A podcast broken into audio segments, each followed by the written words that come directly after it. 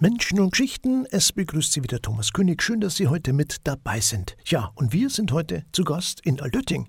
Und in der kommenden Stunde wollen wir uns umschauen im weltberühmten Marienwallfahrtsort und uns die Besonderheiten dieser Stadt einmal genau zeigen lassen, und zwar in Form einer Stadtführung. Und unser Gast ist in dieser Stunde Cornelia Stern, seit elf Jahren Stadtführerin in Altötting.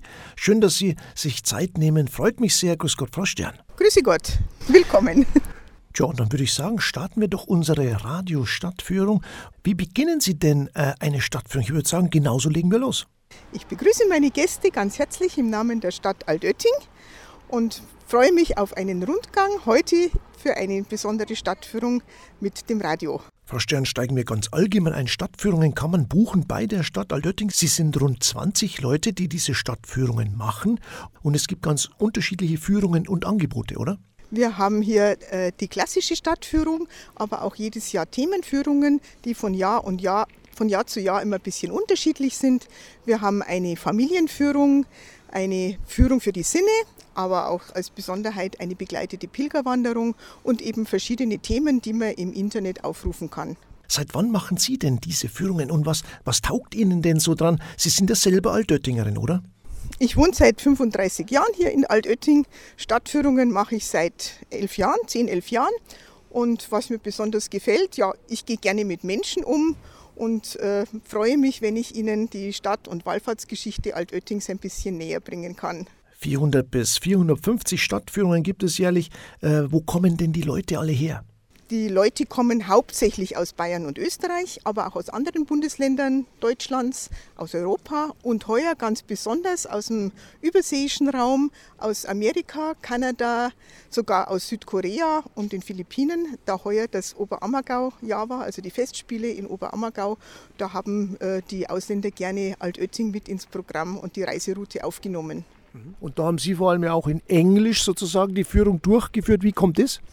Ja, ich habe selber Englisch studiert, aber ich habe auch Kolleginnen, die Englisch mit anbieten können. Wir können auch die Führungen in Französisch, in Italienisch, Spanisch und Polnisch anbieten. Und bevor wir jetzt unsere Tour starten, müssen wir uns erst einmal auf dem Kapellplatz umschauen, mitten in der Vorweihnachtszeit. Ja, im Advent versprüht der Christkindlmarkt hier am Kapellplatz natürlich einen ganz besonderen Charme und das hat dann ja auch, und das ist ja dann auch bei einer Stadtführung was Besonderes, oder, Frau Stern? Ja, wie Sie schon gesagt haben, Christkindlmarkt, ein besondere Atmosphäre, ein bisschen besinnlich, ein bisschen beschaulich, wenn man das haben möchte. Und äh, wir können hier in der Adventszeit ja, besondere Führungen anbieten. Wir nennen sie Adventszauber und Krippenrundgang. Wir gehen mit unseren Gästen in einige Kirchen und schauen uns da die Krippen an. Und auch um den Christkindlmarkt sind fünf Schaukästen aufgestellt, die Krippenszenen verschiedener Art zeigen. Die Krippen stammen aus dem Besitz äh, der Familien, die Mitglieder im Krippenbauverein sind. An den Krippen ist ein bisschen Erklärung angebracht und auch religiöse Impulse. Und das besondere Highlight heuer ist die Wiedereröffnung unserer mechanischen Krippe. Unweit vom Kapellplatz hier hat sie eine neue Heimat gefunden. Und das ist gerade für Familien, Kinder oder alle, die mechanisch interessiert sind, ein großes Highlight. Menschen und Geschichten. Wir sind unterwegs in der Stadt Altötting und zwar mit Stadtführerin Cornelia Stern. Ja, und wir starten unsere Stadtführung hier am Kapellplatz vor der Gnadenkapelle. Altötting ist ja das Herz Bayerns und eines der Herzen Europas. Das ist ein Zitat von wem denn? Papst Benedikt hat uns diese Worte gewidmet, anlässlich seines Besuches 2006, wo er uns zum ersten Mal als Papst besucht hat. Ja, sie stammen, sie haben natürlich einen wichtigen Hintergrund. Zum ersten ist Altötting der bekannteste Wallfahrtsort in ganz Deutschland. Ein zweiter Grund ist, dass Altötting bereits zur Zeit der Christianisierung im Zentrum des Stammesherzogtums Bayern gelegen war. Und ein dritter Grund ist, dass wir hier in unserer Kapelle 28 Herzurnen von Wittelsbachern aufbewahrt haben. In der Kapelle befinden sich also die Herzurnen der Wittelsbacher. Das klingt irgendwie ja, etwas gruselig, sage ich mal, aber ist natürlich auch sehr interessant. Wie kommt es denn? Ja, der Brauch geht äh, hier in Altötting auf unseren großen Kurfürsten Maximilian I. zurück ins 17. Jahrhundert. Man dachte, wenn man das Herz getrennt vom Körper in der Nähe eines Heiligtums aufbewahrt, hier ist es unsere Mutter Gottes, dann müsste doch der Weg in den Himmel einfach kürzer und schneller sein. Das war natürlich ein Privileg für Mitglieder des Hauses Wittelsbach. Ich hätte wahrscheinlich keine Chance gehabt. Wie werden sie denn dargestellt oder gezeigt in der Kapelle diese Herzurnen? Einige dieser Herzen liegen im Fußboden äh, bestattet und andere wiederum sieht man in diesen Herzurnen aufgestellt in den Wandnischen und die schönste oder prunkvollste ist die vom Ludwig II., unserem Märchenkönig. Die Gnadenmutter, die Schwarze Madonna, ist natürlich die Hauptattraktion in Altötting und natürlich auch Inhalt einer jeden Stadtführung. Ja, das kommt man natürlich nicht drum rum. Das ist auch das, was die Leute sehr interessiert. Und man war nicht in Altötting, wenn man nicht in der Kapelle gewesen ist. Unsere Mutter Gottes ist eine Statue, 64 cm hoch, aus Lindenholz gefertigt und sie ist die schwarze Madonna von Altötting. Warum ist sie schwarz, möchten Sie vielleicht wissen? Ja, sie ist vor über 700 Jahren nach Altötting gekommen. Zisterziensermönche aus dem Burgund in Frankreich haben sie hierher gebracht und seitdem ist sie hier in der Kapelle aufbewahrt und wird dort verehrt von allen Gläubigen. Und äh, nachdem sie doch eine ältere Dame jetzt schon ist. Wahrscheinlich hat sie der Kerzenrauch über die 700 Jahre geschwärzt. Das ist die plausibelste Erklärung. Und sie hat auch unterschiedliche Gewänder. Ja, sie trägt das Gnadenröckel und äh, nachdem sie eine Frau ist, hat sie einen Kleiderschrank. Manchmal ist sie in Schwarz bekleidet, manchmal in Weiß oder Gold, Purpur, Grün. Je nach liturgischem Anlass wird sie immer wieder umgekleidet. Das Jesuskind trägt ein Kleid in der gleichen Farbe und Art. Beide tragen eine Krone und die Mutter Gottes hat ein Zepter in der Hand. An diesem Zepter ist ein Ring zu sehen. Und es ist ein ganz besonderer Ring. Nämlich es ist der Bischofsring von unserem Papst Benedikt. Als er Papst wurde, meinte er, er braucht seinen Bischofsring jetzt nicht mehr und er wollte ihn einem Ort widmen, der in seinem Leben sehr viel bedeutet hat. Und da hat er Altötting ausgewählt. Die Kapelle außen ist ja verziert mit Votivtafeln und die sind auch was ganz Besonderes. Ja, es gibt innen und außen an der Kapelle 2000 Votivtafeln. Die älteste geht ins Jahr 1501 zurück, also kurz nachdem unser Marienwunder sich ereignet hat. Die Votivtafeln zeigen wundersame Begebenheiten, die sich in den Leben der Menschen abgespielt haben. In Altötting hatten wir ja nie eine Marienerscheinung, so wie in Lourdes oder Fatima, sondern äh, es sind die Alltagswunder, die hier thematisiert werden. Die Menschen kommen hierher und suchen Hilfe. Sie sind beladen von Problemen und Sorgen und erbitten sich Hilfe. Und wenn sie Hilfe erfahren haben, kommen sie, haben sie das Bedürfnis, oft Dank zu sagen und eine Votivtafel zu stiften. Oder eben auch, wenn sie einen großen Wunsch, ein großes Anliegen haben, auch das zeigen die Votivtafeln. Meistens geht es um Unfälle, um Krankheiten, Operationen, auch um Babys, die vielleicht einen schwierigen Start ins Leben hatten, weil sie Frühgeburten waren oder im Kleinkinderalter sehr krank waren. Ganz nett sind auch Tafeln, die Kinder gestiftet haben und sich gefreut haben über eine gute, schöne Grundschulzeit oder über einen erfolgreichen Schulabschluss. Was wir an dieser Stelle noch erwähnen wollen, Altötting gehört zu den bekanntesten Marienwallfahrtsorten Europas. Richtig. Es sind sieben Wallfahrtsorte in Europa, die sich zusammengeschlossen haben zu dem Verbund der Shrines of Europe, also dem Verbund der sieben Marienheiligtümer in Europa und dazu gehören wohl sehr bekannt der Wallfahrtsort Lourdes in Frankreich, Fatima in Portugal, Częstochow in Polen, Loreto in Italien, das ist auch unsere Partnerstadt, Maria Zell in Österreich, Maria Einsiedeln in der Schweiz und eben Altötting, die sogar Gründungsmitglied sind. Tja, und bevor wir weiterziehen, klären wir natürlich noch die Frage, warum ist denn Altötting überhaupt ein Wallfahrtsort? Das ist natürlich auch immer Inhalt einer Stadtführung. Ja, das interessiert die Hörer oder jeden Besucher Altöttings natürlich. Wir gehen zurück, ich nehme Sie mit auf eine Zeitreise nach 1489. Das war Ende des Mittelalters, Beginn der Neuzeit. Eine völlig andere Zeit. Amerika war noch nicht einmal entdeckt durch Kolumbus, der reiste erst ein paar Jahre später nach Westen. Die Frauen gingen in Altötting zum Mörnbach zum Waschen. Waschmaschinen waren ja auch noch nicht erfunden. Sie hatten ihre Kinder dabei Und ja, da ist es passiert, dass ein kleiner Junge, ein Dreijähriger, ins Wasser fiel, weil die Aufmerksamkeit natürlich auch nicht immer bei den Kindern war. Der Dreijährige konnte nicht schwimmen. Es fiel nicht gleich auf. Etwa eine halbe Stunde später hat man einen leblosen Körper aus dem Wasser gezogen und jetzt kann man sich in die Gefühle der jungen Mutter sicher ganz gut hineinversetzen. Was hat die gemacht? Die hat das Kind gepackt und ist zur Kapelle gelaufen, zur Mutter Gottes, hat es zu ihren Füßen gelegt und hat ganz inständig um das Leben des Kindes gebetet und gefleht und sich gewünscht, dass der Kleine die Augen wieder aufmacht. Und genau das ist passiert ein paar Momente später. Man konnte sich das nicht erklären, nicht begreifen und hat es als Wunder erklärt.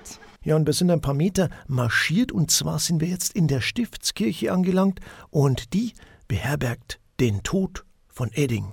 Das ist ein Sensenmann auf einer hohen barocken Standuhr und dieses Skelett schwingt von links nach rechts.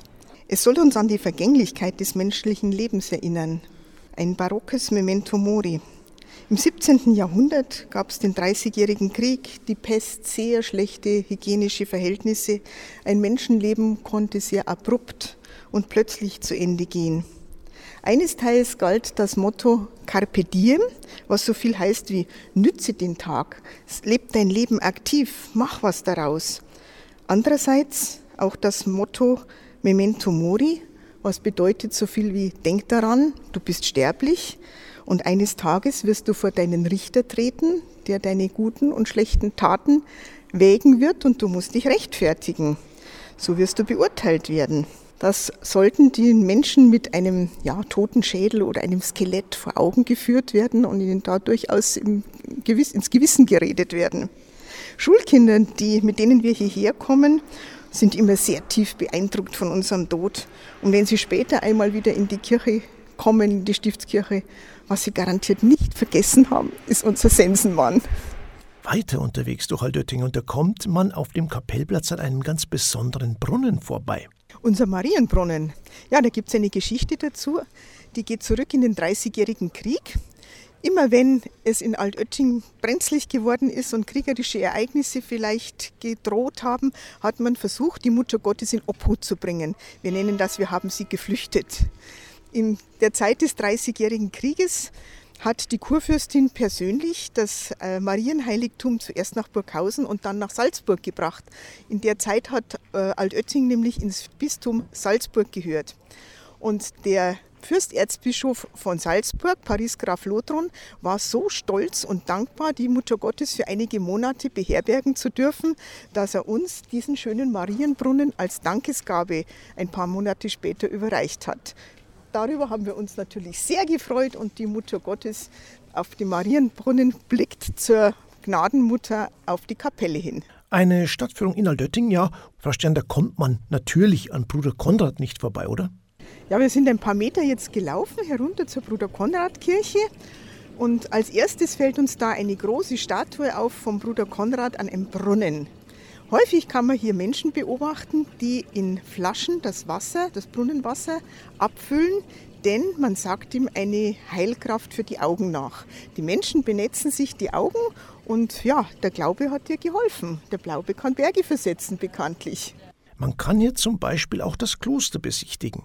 Das Kloster hier wurde als St. Anna Kloster gegründet. Heute ist es ein Bruder Konrad Kloster. Es wurde als Franziskanerkloster im 17. Jahrhundert gegründet und während der Säkularisation 1802 mussten die Franziskaner nach Ingolstadt ausweichen oder wurden dorthin verbracht. Altötting wurde zum Aussterbekloster für die Kapuziner. Das war eine schreckliche Zeit und die meisten Kapuziner haben dies, diese Zeit auch diese Jahre nicht überlebt. Erst unter König Ludwig I. Äh, war es erlaubt, der ließ es zu, dass wieder Novizen ins Kloster aufgenommen wurden und das waren dann ein Kapuzinerkloster. Vor einigen Jahren wurde das Kloster zurückgebaut und verkleinert, weil die Anzahl der Brüder hier, die hier leben, nicht mehr so groß ist. Wir sind aber sehr, sehr froh, dass die Kapuziner hier am Ort sind, denn eine Wallfahrt ohne Kapuziner wäre nicht denkbar. Ja, und natürlich gehört es auch dazu, dass man mehr über die Person des Bruder Konrad bei einer Stadtführung erfährt. Ja klar, er ist der zweite Ortsheilige, der hier verehrt wird. Er wurde 1934 heilig gesprochen und zu den Feierlichkeiten in Altötting Was meinen Sie, wer da mit der Familie da war? Haben Sie eine Ahnung? Es war der kleine siebenjährige Josef Ratzinger, der spätere Papst Benedikt. Ja, Bruder Konrad wurde 1818 geboren und hätte nach dem frühen Tod seiner Eltern eigentlich den Hof übernehmen sollen. Aber er spürte eine andere Bestimmung, eine andere Berufung. Er wollte ins Kloster eintreten und sein Leben Gott weihen, verbunden im Gebet. Er war kein studierter Theologe, sondern ein Laienbruder, dem der Dienst an der Pforte zugewiesen wurde und das war die lebhafteste Pforte ins ganz Bayern. Er hätte sich sicher einen so stressreichen Job nicht vorgestellt oder nicht gewünscht, aber er hat das klaglos sein Leben lang ausgeführt.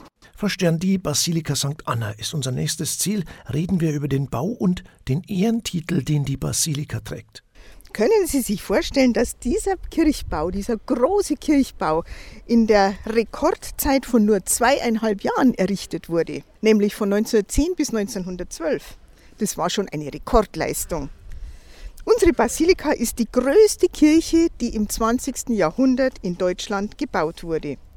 Nötig war der Kirchbau, weil Altötting den Eisenbahnanschluss erhalten hat und damit so viele Leute Ende des 19. Jahrhunderts nach Altötting kamen, dass die beiden vorhandenen Kirchen, also die Kapelle und die Stiftskirche, zu klein waren, um Tausende von Wallfahrern aufzunehmen.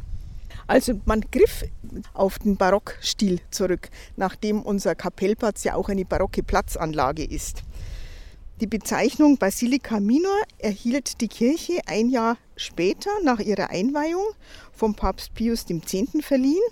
Es ist eine Ehrenbezeugung für die Kirche, die eine besondere Aufgabe hat. Hier ist es die Wallfahrt. Eine Basilika Minor erkennt man an dem Papstwappen, das Wappen des aktuellen Papstes, das immer in der Nähe des Eingangsportals angebracht ist.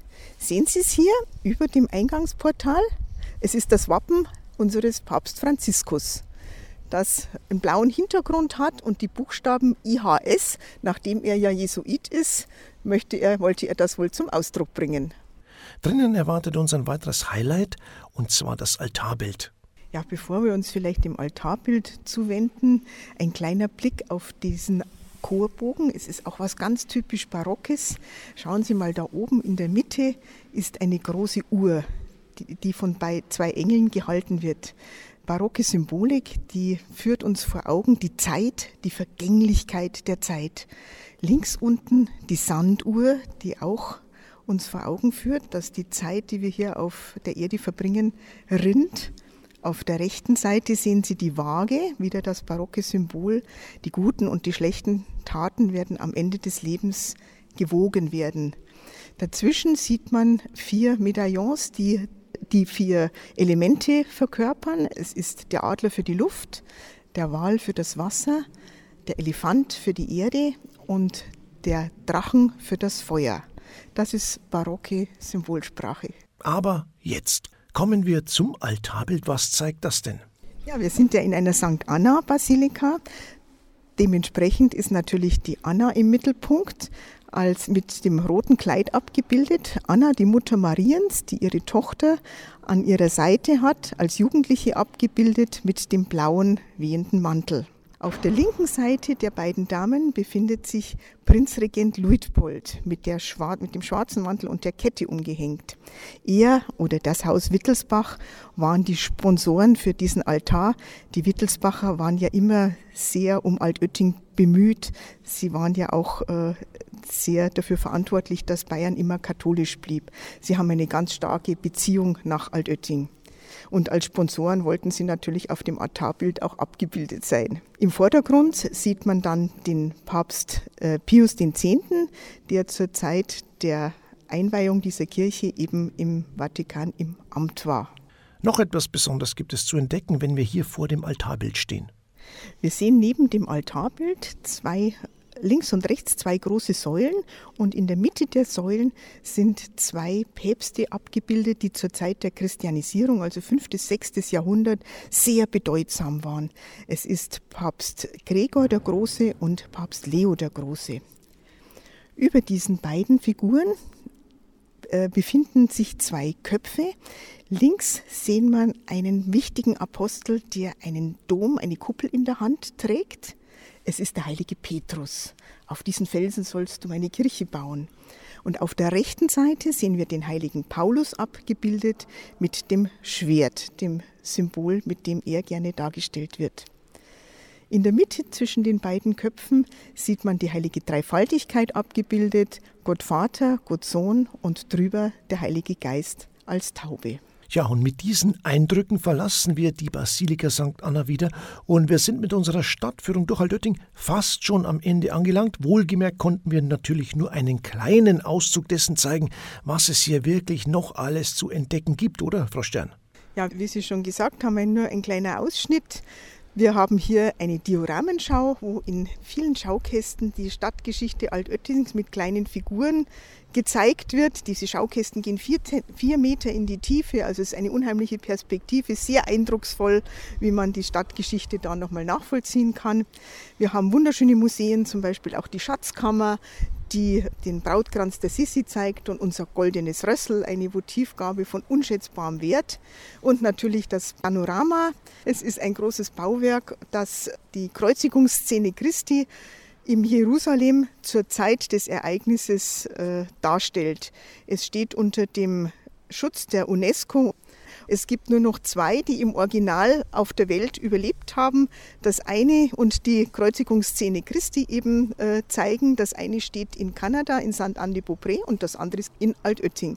Und unseres hier ist in sehr gutem Zustand. Also es lohnt sich unbedingt, das anzuschauen. Jetzt aber sind wir am Ende angelangt. Wo und wie erreiche ich Sie denn und Ihre Kolleginnen und Kollegen, wenn ich eine Stadtführung machen möchte? Ja, da wenden Sie sich am besten an unser Tourismusbüro. Die sind telefonisch erreichbar oder Sie können auch online äh, sie aufsuchen unter Altötting Tourismus und sich da ein bisschen durchklicken. Da finden Sie ein großes äh, Spektrum an Stadtführungen. Wir haben die klassische Stadtführung eben und verschiedene Themen, die auch jedes Jahr immer wieder wechseln. Unser Team lässt sich da immer wieder was Neues einfallen. Ich bedanke mich ganz herzlich, Cornelia Stern, unsere persönliche Radiostadtführerin durch Aldötting. Heute hier bei Menschen und Geschichten. Es war sehr interessant, es war sehr informativ und wirklich spannend. Hat Spaß gemacht. Ein herzliches Dankeschön. Wunderbar, dass Sie gekommen sind. Es hat mir sehr viel Spaß gemacht. Und ja, ich hoffe, dass wir den Hörern ein bisschen und Hörerinnen ein bisschen was über Altötting vermitteln konnten und dass Sie vielleicht Lust auf einen Besuch bekommen haben. Und wir würden uns freuen, wenn Sie sich auch für die ein oder andere Stadtführung interessieren. Vielen Dank. Tja, und das war Menschen und Geschichten für heute. Alle Folgen von Menschen und Geschichten gibt es natürlich auch im Podcast zum Nachhören. Und zwar auf der Seite www.bistum-passau.de im Suchfenster einfach Kirche bei unser Radio eingeben und dann können Sie alle Folgen nachhören. Ich wünsche Ihnen noch einen schönen Tag, alles Gute, Servus und bis zum nächsten Mal.